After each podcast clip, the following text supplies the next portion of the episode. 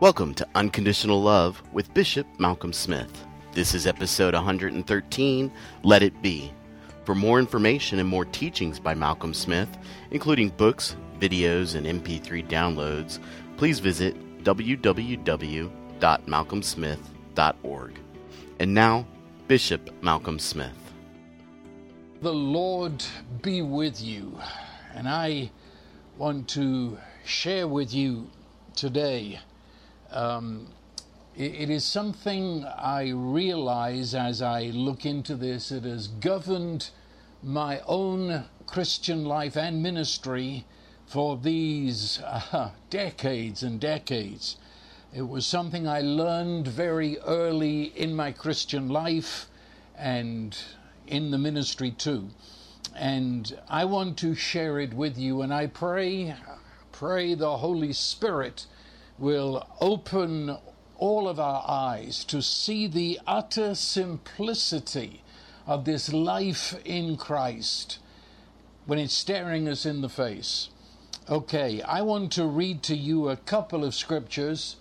Uh, they're kind of long, but I want you to hear this. Ephesians chapter 4 and verse 25 it says, Therefore, hear me carefully, because let me tell you right now, what I'm going to talk about has been right in our face uh, every time we've read the scripture, and multitudes miss it. So the words I'm going to be talking about are usually unnoticed, and yet they contain the faith which was the life of the believer since the beginning. So, Ephesians 4:25, hear me. Therefore, putting away lying, let each one of you speak truth with his neighbor. For we are members one of another. Be angry, do not sin. Do not let the sun go down on your wrath, but give, nor give place to the devil. Let him who stole steal no longer, but rather let him labor, working with his hands what is good, that he may have something to give him who has need. Let no corrupt word proceed out of your mouth, but let what is good for necessary edification, that it may impart grace to the hearers. Do not grieve the Holy Spirit of God, by whom you were sealed for the day of redemption. Let all bitterness, wrath, anger, clamor, evil speaking be put away from you with all malice. And, and you could throw in there, and let kind one to another, tender hearted, forgiving one another, even as God in Christ forgave you. Then the next chapter 5, verse 3 But fornication, all uncleanness or covetousness, let it not even be named among you. It is fitting for saints. Neither filthiness, nor foolish talking, nor coarse jesting, which are not fitting, but rather let it be the giving of thanks. Okay. I, I don't know if you heard my emphasis there on that little word let. But uh, as, as if you did, that word is over and over and over through that passage. Let this be, let that be. Do not let that be, but rather let this be. Let, let, let. How many times have you read this passage and stopped and said, Oh dear, look at that, let? No, I think most uh, just pass it by as just part of a sentence. But let, think about it, let, let. I mean, when you say the word let, the word contains certain ideas, if you think about it. Uh, let contains the ideas of rest, of, shall I say, ease and the ideas of rest and ease arise from a sense of the fullness of ability. You know, we say, uh, let it happen. Well, that, that I, it means that I'm not going to sweat it out and I'm, I'm not afraid and anxious. I am speaking from whatever fullness of power and authority to do that thing. And I'm just saying, let it happen. let it happen. You, you understand this flow. I trust you'll understand it more as we go on. Um, so this word not only backed uh, and producing ideas of rest and ease, but also it's backed up by power and authority. You, it, has got two ideas in it also. The I can. If I can achieve this, I say, let, let, let's do it. Let, let it be, you see. And the other word is possible. It's within the realm of my understanding of possible. And so I say, let it be, let's do it, let it be done. And so I, say again, that's power that, and the authority. If I say, let's do it, let it be done, it means the speaker has the authority to say that.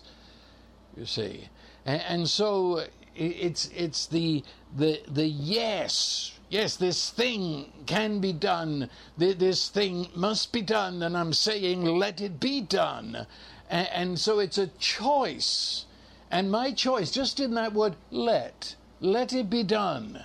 That, that choice is going to release something into history, into existence, that if I hadn't said the word let, it wouldn't.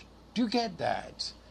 Let's do it. Well, when we do it, something will have happened. Something will have come into history. Something will be now uh, substance, material, made manifest that would not if I had not said that little word let. Let. And let, well, if it assumes all of this, it assumes that it can be done, it assumes the possible, it assumes the power. Uh, and we're now saying, let, release it, let it happen. Well, then uh, the, the word assumes, it's in the word expectancy. You say, let's do it, and immediately everything moves toward the doing of it. And there's the excitement that goes with that. There's the expectancy. There's the anticipation.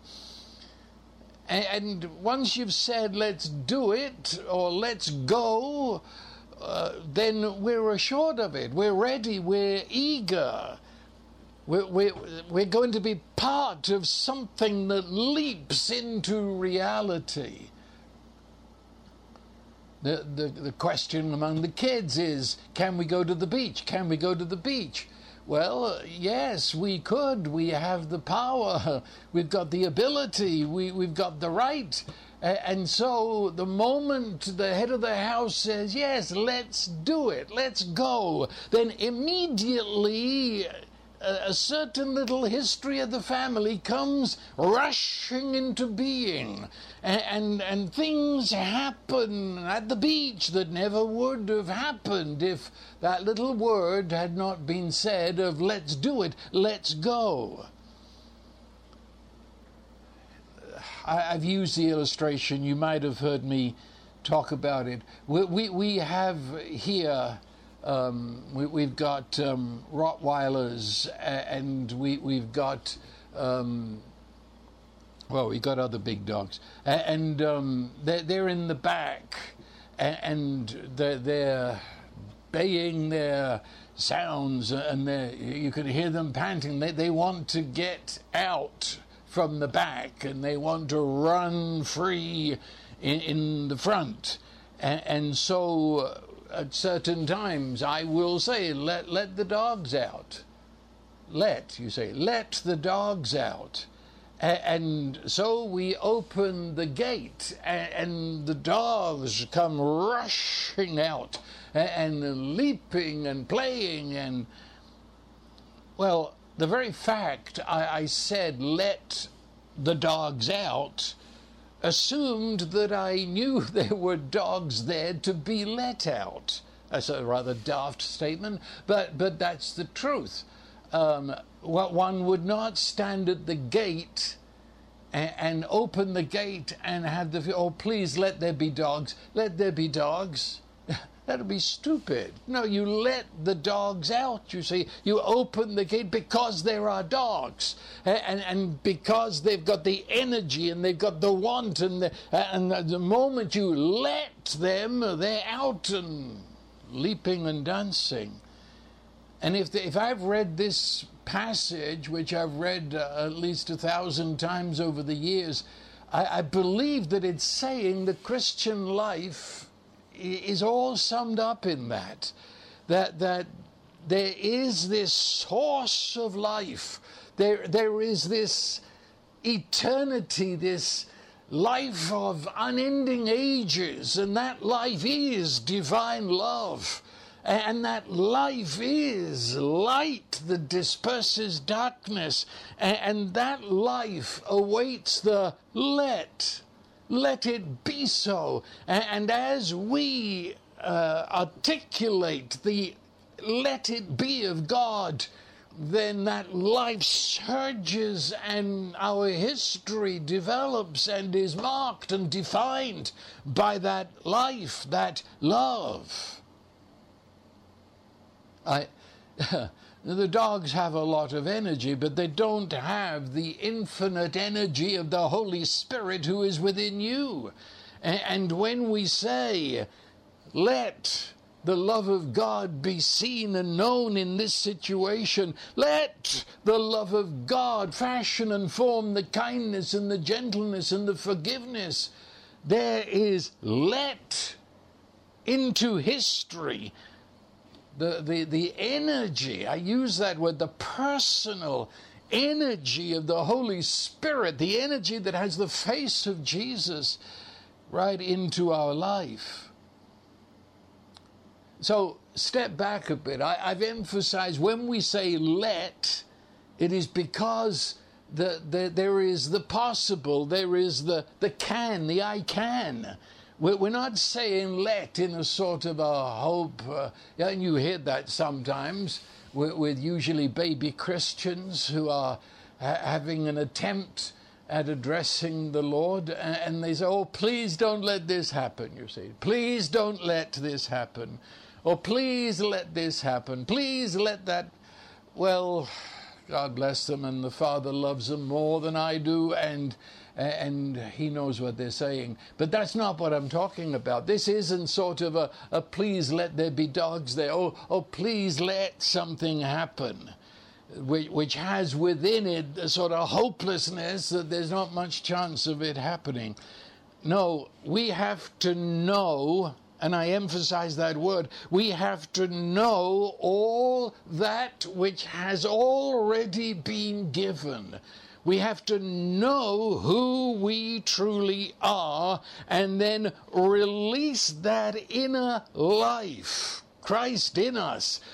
Release Him in the word of faith, which I believe is the highest word of faith. Let it be so.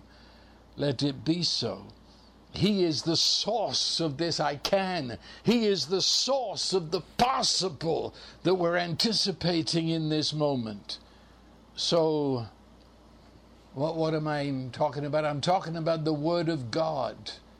What we let into reality, let into now concrete material existence in our lives is the Word of God. In Colossians, it says that we are to be filled with, with, this Word of God, this Word of Christ. And that's what I'm saying. To be filled, not to hear secondhand, not to, uh, you know, what, what, Jesus said to Pilate. Remember when, when Pilate said to him, Are you the king of the Jews? Jesus said, and those words have haunted me literally for a lifetime. Jesus said, Do you speak this of yourself? Or did another tell it you of me? Now that's. Uh, do, do you know the good news that is in Jesus of yourself? Do you know it because you have let that sink into your deep innermost self and you know it? Or did you hear it? A sort of a religious gossip or rumor that you heard these things. No, we, we know within this gospel the good news that's focused in Jesus. And how can I put it? It's, it's meditating on it. And you know, meditation, without going into any definitions, one very good illustration of the word meditation is, uh, of the the cows or the sheep. We see it here every day. The llamas too. They, they chew and chew and chew. I mean, they just don't eat. They eat and they swallow it, but then they regurgitate it to eat it again. And they swallow it and regurgitate it to eat it again. That's why their, their flesh is pure enough to eat. Um, because it, it's purified food. It's been through, uh, I think, three stomachs before we get to eat it. And, and that's meditation. It's taking the Word of God into us and, and letting it be chewed and let the juice life of that Word go within us and then again and then again. There are times I spend six months letting one text of Scripture penetrate my spirit. Because if I am going to say, let it be, it must come from my innermost heart of that which I know, that which my spirit has heard. This is who you are in Christ. This is yours through Christ. And out of that, I can say, then let it be. This is not for the casual person who thinks they found a formula for magical living. This, this is the way we speak the life of Christ. I mean, think about this because I don't want to have you condemned. And I, I know that many of you will say amen to, to this. Jeremiah 31 when Jeremiah spoke the words of the new covenant and was actually prophesying of what Jesus, through his shed blood, would accomplish. And Jesus quoted from Jeremiah at the Last Supper when he instituted the, the Eucharist. Do you remember what Jeremiah said? He said that he would write the law, his law upon our hearts. It would no longer be ten commandments on stone, but the very heart of those commandments would be written on our heart. It would be a within writing. Not something you must, you ought, you should, but rather, yes, I want yes, the, the, the desire, the good pleasure of God rising within. He said that that will be accomplished in the new covenant. And he said, In that day everyone shall know me, says the Lord. Know me, the word used is the know of intimacy, the know of union, of one with. Yes, he said that that will be in that day. And in that day, he, he said, I will be your God your God, you shall be my people. Or as he said in another place, I will walk in them. I'll walk inside of you. And then, of course, all of that, he said, because your sins and your iniquities I will remember no more. And remember no more because the blood of Jesus Christ cleanses from all sin. Yeah, that's the new covenant. And that is, and Jesus, when he instituted that uh, Holy Supper and, and he gave them the wine and he said, This is the new covenant, quoting directly from Jeremiah. He said, It's for the forgiveness of sins and everything that that brings with it. Or Ezekiel 36 prophesied of the same thing, only in his own way. Ezekiel said in that day that, that he will wash us, he will bathe us, cleanse us, scrub us inside, give us a new heart. And I'll put my spirit within you. You see, that is so. Do, do, you understand? do you know who you are? Have you look into the mirror of Scripture? This is who you are. Or into that new covenant and the writings of the new covenant, like Romans 6, where it says that you, you, as well as I, we have been crucified with Christ, buried with Christ. You are as dead to the authority of Satan and sin as Jesus is. And you are raised with him, says Ephesians 2. You are ascended with him. You now are the familiar, the children who gather at the kitchen table of the Holy Trinity. That's who you are. Christ Jesus lives inside of you by the Holy Spirit. Your body is the temple of the Spirit so that you are like a branch of a vine and the life of Jesus flows through you, says John 15. That's the truth. It, it's not an appeal to your feelings or your hormones. It's an appeal to the truth which never changes whatever I'm feeling. That's the truth. Meditate, chew that Call on the Holy Spirit, for, for the Holy Spirit within you.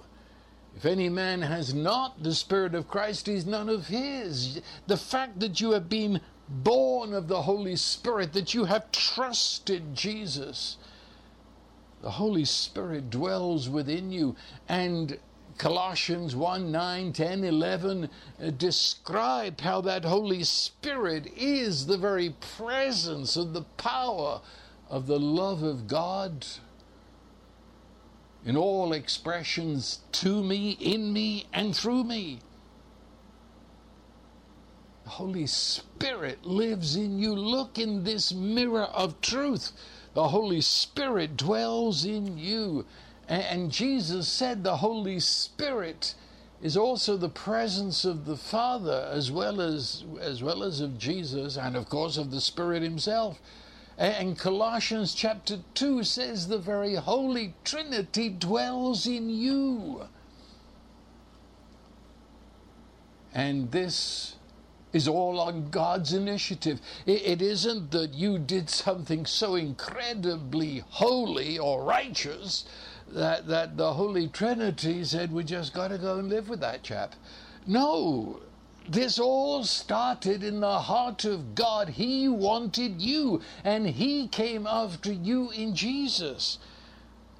And therefore, and, and this is one of the greatest statements in Scripture, that, that whatever comes into your life, whatever hits you, crushes you, pressures you. Romans 8:37 in all these things we overwhelmingly conquer through him who loved us.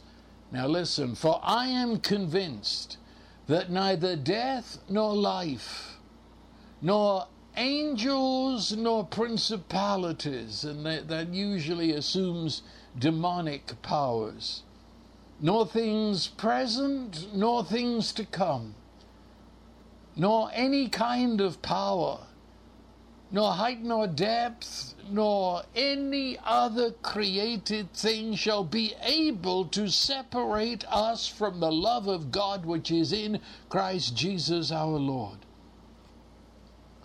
The Amplified Version, it says, I am persuaded beyond doubt I am so sure that neither death, nor life, nor angels, principalities, nor things impending or threatening, nor things to come, nor anything else in all creation will be able to separate us from the love of God.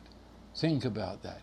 Or, or the message. He said, I'm absolutely convinced that nothing, nothing living or dead, angelic or demonic, today or tomorrow, high or low, thinkable or unthinkable, absolutely nothing can get between us and God's love because of the way that Jesus, our Master, has embraced us.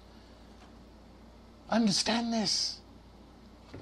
It's you I'm speaking to. You are in the embrace of God's love, and nothing can separate you there. Understand that. Nothing in any dimension, visible or invisible, can change the fact that at God the Father's initiative, the Holy Spirit joins us to that Holy Trinity, and we are beyond the possibility of separation. And it means that whatever situation that we find ourselves in in this micro moment of time this God who loves us has made that his situation. He's made our life his life in Jesus, even as he's made our life to be his life. This was anticipated in the Old Testament, and I'm going to not going to stop here because we talked about it before. But but you read in the Psalms over and over and over again the Lord is my. And you, you throw in there, the Lord is my shepherd, the Lord is my light, my salvation, my strength, my, my shield, my, my sword, my refuge, my. and on and on and on and on.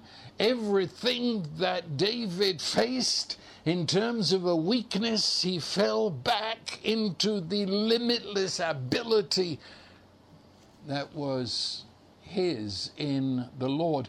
And of course, when you read there, the Lord, you'll find it's in caps, and that tells us that really the name of God is there. Um, I won't go into the details, but they, they were afraid of writing the name of God, and so they put the Lord instead. Tragedy uh, God gave us His name so we could use it, uh, and and His name, the best we can uh, pronounce it, is Yahweh. And in Exodus three, He tells us what that means. He says, "I am, I am." He's never a was. He's never a will be. He doesn't depend on any to hold him up. He is I am. And so we we should read those scriptures in the Psalms where it says the Lord is we, we should say Yahweh or better yet in plain English the I am. The I am is my light. The I am is my strength. The I am is my salvation. Do, do you hear what? There is such a union and I maybe use better the word unity. There is such a unity between I am and David, the believer, such a union that he speaks in final fact that the I am is one with the little created I am, David. So that David's I am is now indwelt and empowered by the unbegun I am the covenant God. So here, the I am is my. The very essential self of David, where David speaks of himself as I am.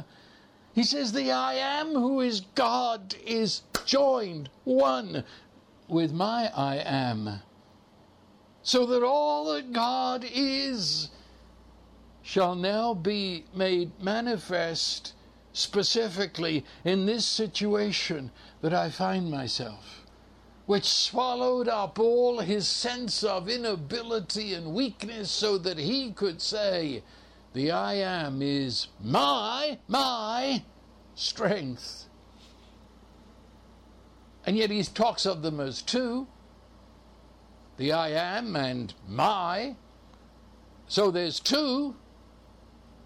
They didn't become a blob all mixed up together. There's two. And yet the two are joined together, operating, functioning as one. Satan used every event, every pressure, every challenge, even every opportunity to separate believers from this incredible God. But he can't. For the very things that are sent to separate us by Satan are taken by the Lord and, and used against him, making us more than conquerors. And of course, the New Testament full statement of what David saw uh, now Paul can write that I've been crucified with Christ. It's no longer I who live, Christ lives in me. The life which I now live in the flesh, I live by the faith of the Son of God, loved me and delivered himself up for me. And of course, then in Philippians 4, he speaks um, of all these rough and tumbles of life he said, I, have learned in whatever circumstance I am to be content. I know how to get along with humble means. I also know how to live in prosperity. In any and every circumstance, I've learned the secret of being filled and going hungry, both having abundance and suffering need. I can do all things through Him who strengthens me. And that last sentence in the Amplified Version, which I believe translates it so perfectly. He says, I have strength for all things in Christ who empowers me. I am ready for anything, equal to anything through Him who infuses inner strength into me. I am self sufficient in Christ's sufficiency. Another says, I am strong for all things in the one who constantly infuses strength into me. Look,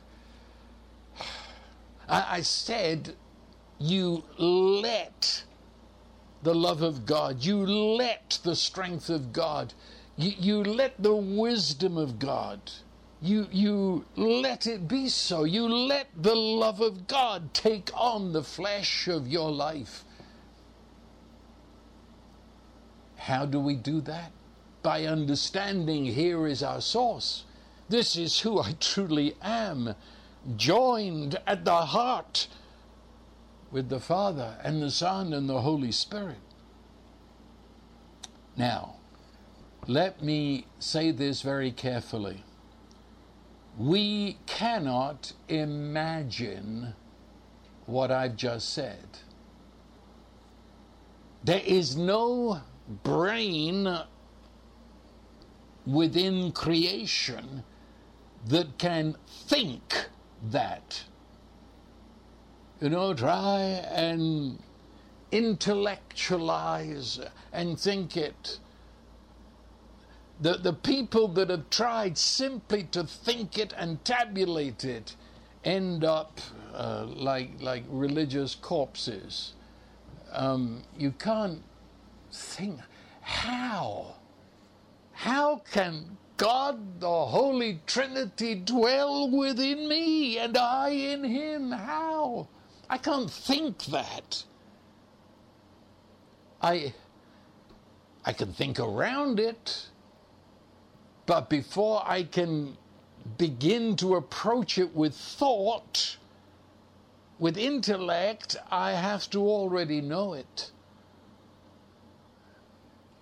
how can I think that the Holy Spirit dwelling in me is the very source of divine love and is pouring that love into me and through me? If I try to think how that happens, it's like trying to teach a centipede to walk. Um, no, and the scripture says that. Ephesians 3:20 Now to him who is able to do exceeding abundantly beyond all that we ask or think according to the power that works in us. So he says that he does inside of us does within our lives beyond what we're capable of asking. He does that which is beyond our ability to think it. And he does it because of the power of the Holy Spirit who works within us. And let me quote the Amplified again. I'm sorry, but sometimes the Amplified just gets it. It says in the Amplified version of that, now to him who by and in consequence of the action of his power that is at work within us he is able to carry out his purpose and do super abundantly, far over and above all that we dare ask or think infinitely beyond our highest prayers, desires, thoughts, hopes, or dreams. Yeah, that's the meaning of the words there when they're pulled out into every available English word. We can't think it. So what do we do? We say, let it be.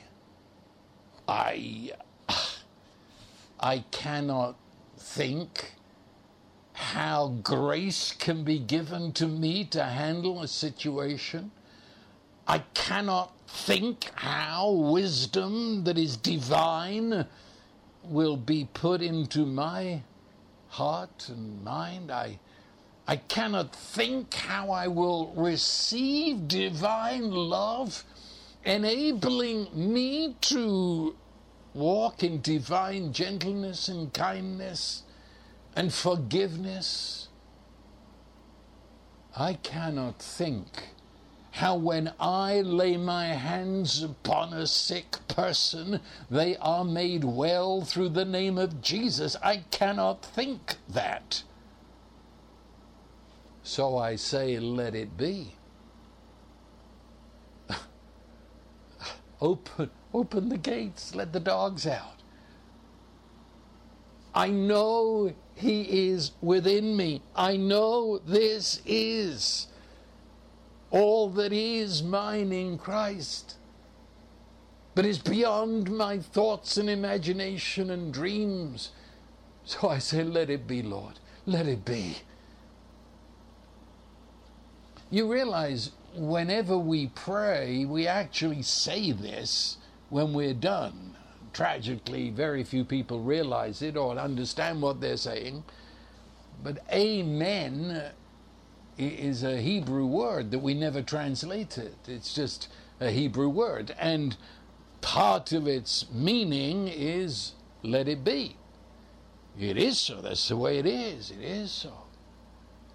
And we, we ask and we realize we, we can never, we can never dream, we can never ask to the limit of what He is in us and will do in us. And so we just surrender and say, Let it be, Lord, let it be.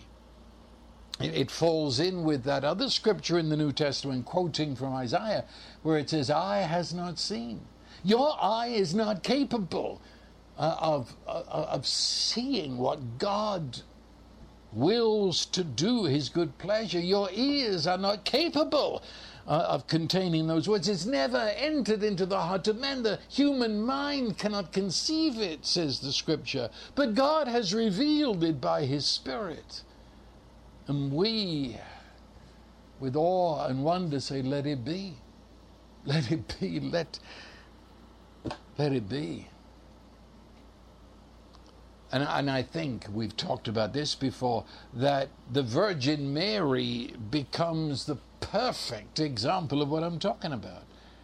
Because to her, the word of the Lord came through the angel that she would conceive and bear a son, and that son would be none other than God Himself and that he would fulfill every promise of the Old Testament, but there would be no man involved. It would be virgin birth. Now, and I'm not being sarcastic here, I'm not. I'm trying to get to the bottom of something. Can, can, can you think that? If you were the Virgin Mary, can you think that? Come on. 2,000 years after the fact, can you think it? Can you fathom it? Can you grasp it with your intellect? Or is the Virgin supposed to say every day that she's confessing that she has a son without a human father? Do you, do you understand? You can't make this happen. You can't sweat it through. Here is the Word of God. And she said, How can these things be? And the answer was, With God nothing shall be impossible. and there's a possible other translation to that, which is no word from God is void of power, which I tend to like better. And that was it. He is saying that the word which God has delivered to you contains within itself the power to do what it says. So she said, Be it unto me according to your word. Did, did you get it? She didn't think it through. She didn't wrestle with it. She didn't sweat it. Just said, Be it unto me according to your word. Which would be perfectly correct in English to say, Let it be. Let it be. You have said it. I say, Amen, let it be. Jesus was born on the let it be response to the Word of God and the working of the Holy Spirit. This is, this is not passivity. And we just sit there and say, well, let it be, let it be. No, I say again, this is the highest expression of faith, it's the highest action of faith. We are co workers with God. He has spoken His word in Jesus Christ. He's given us that in writing. The Holy Spirit within us. He has said, indeed, let it be, and that let it be, your salvation, let it be, came in Jesus Christ, came in the Holy Spirit.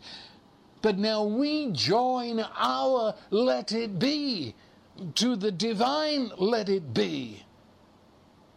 And in the mundane and ordinary and the unraveling of our lives day after day, we find ourselves continually speaking out of that reality within us, and let it be. This is shocking to so many people because we are used to, how can I put it, whining at God. That goes for prayer in many places.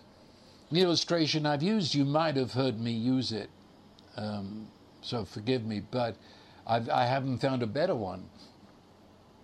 That many, many, many, many people think of prayer as you are sitting on the sidewalk or one of those who stand at traffic lights with their sign, you know, will will work for money. And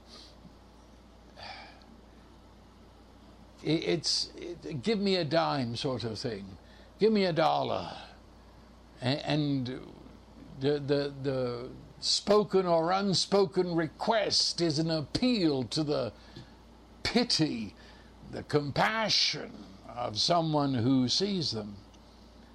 And that is how many, many people approach prayer. That it's sort of, give me something, I don't deserve it, but, you know, find it, oh, please, please, you know, please do it and and some people try to make themselves more pitiable before God, and they writhe and they I'm unworthy and I'm no good, and I'm and so in, in our abject condition, oh God, you know, throw us a crumb.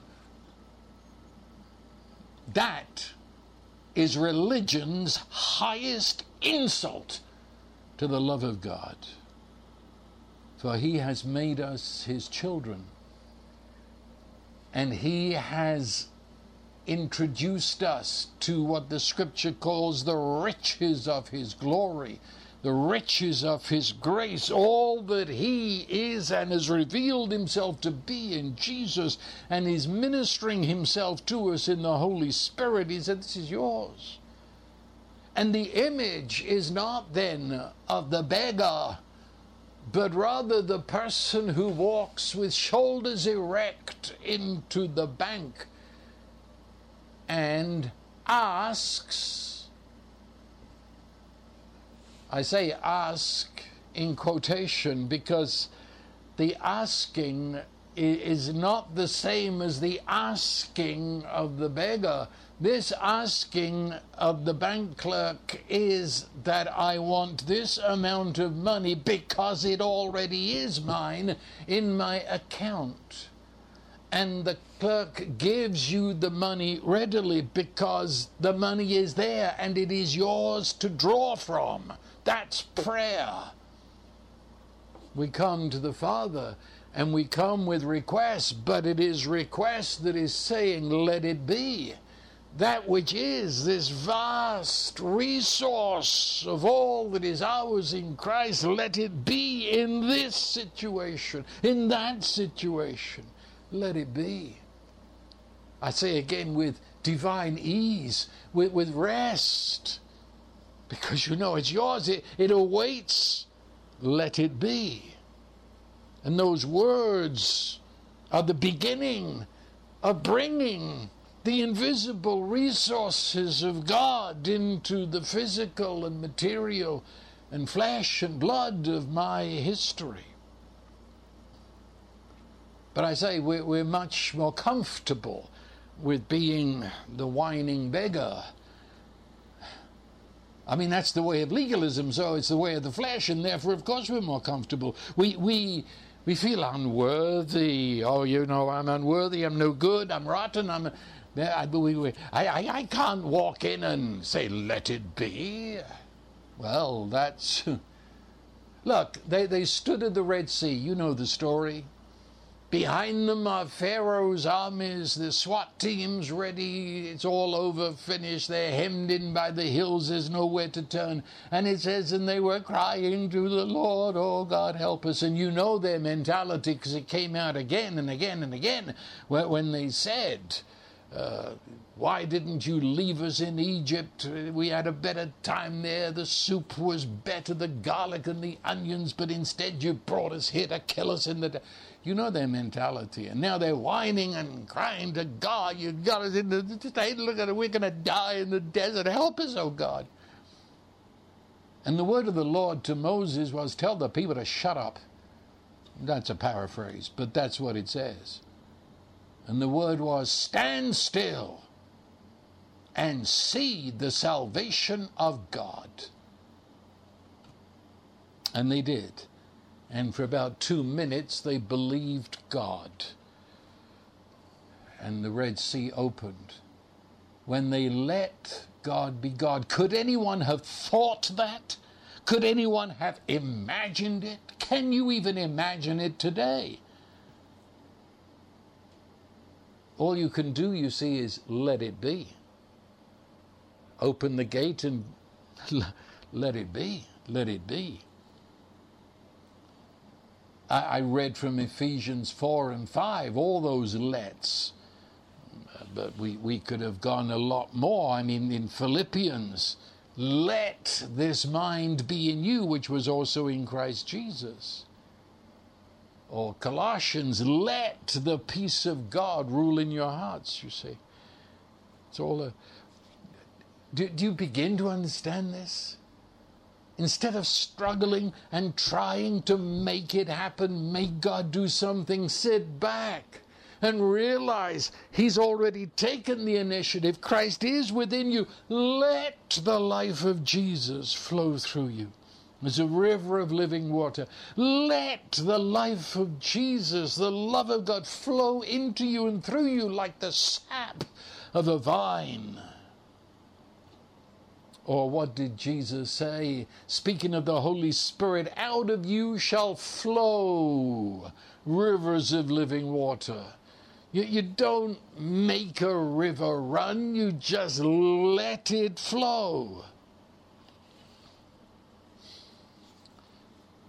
It's not only in a religious context that we have problem with this. We have problem because we've learned how to talk from our ancestors and from our flesh. And so I am appalled, I'll say that. Sounds judgmental, I suppose, but I love you dearly. But I'm appalled at how people speak. I mean, just regular talk. They, they speak without thinking, without realizing that our words carry the authority to let, to let and to release life or death into our history and existence. Words that originate out of the lie they are bringing into being. With your words, you are letting anti love energy that's in opposition to the divine energy of the good pleasure of the Father toward us. I mean, can I be stupid and simple? Well, yes, I just said it now, haven't I? I, I how many times I've heard it? Not that I go around counting, but a per- person says, "I'm catching a cold." You're doing what? I'm catching. It sounds like you're waiting there to catch it. That's your mentality. Your words are saying it, and you're then you you're not disappointed, are you? Catch it. In this silly illustration, but you see, when if you've understood what I'm saying, when you feel a cold, you know I'm catching a cold. You say, I, am releasing the very life of God into my immune system. I'm releasing the life of God into every pore of my being. That was a silly thing, I suppose. But I suppose it's a good thing that I just said because it does bring the reality. I'm not talking about a high and mighty religious holy things. I'm talking about living daily.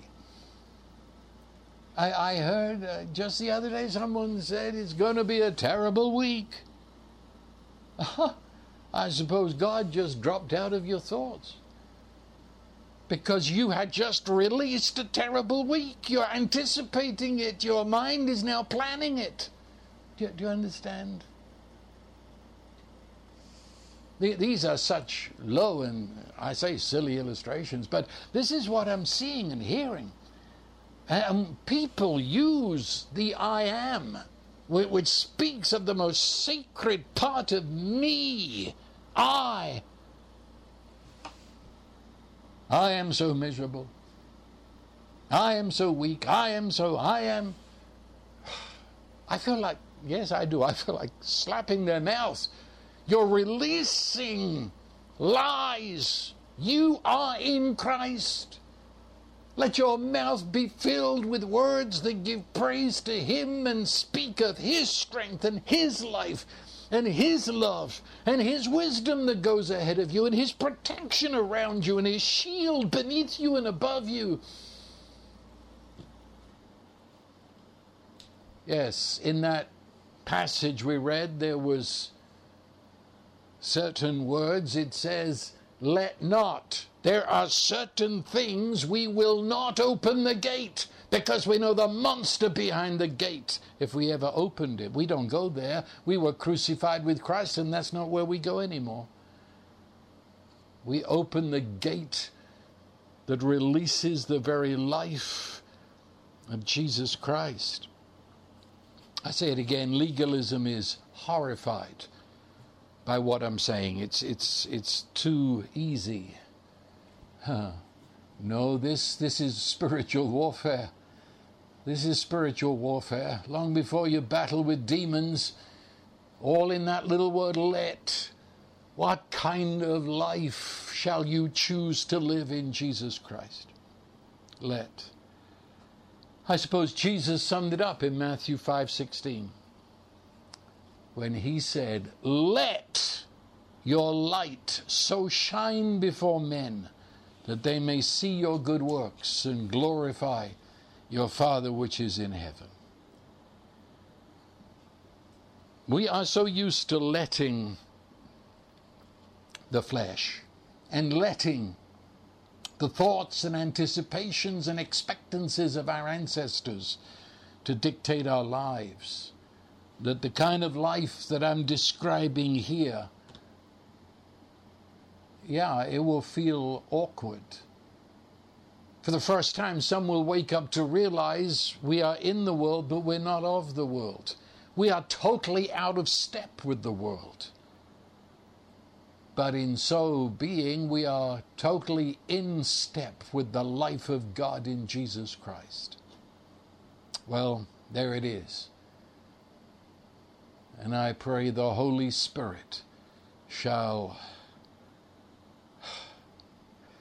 the Holy Spirit shall be your light, shall open the eyes of your understanding, shall flood your whole being with His light, so that you may let His life flow through you that you may be his light in the world. May it be so.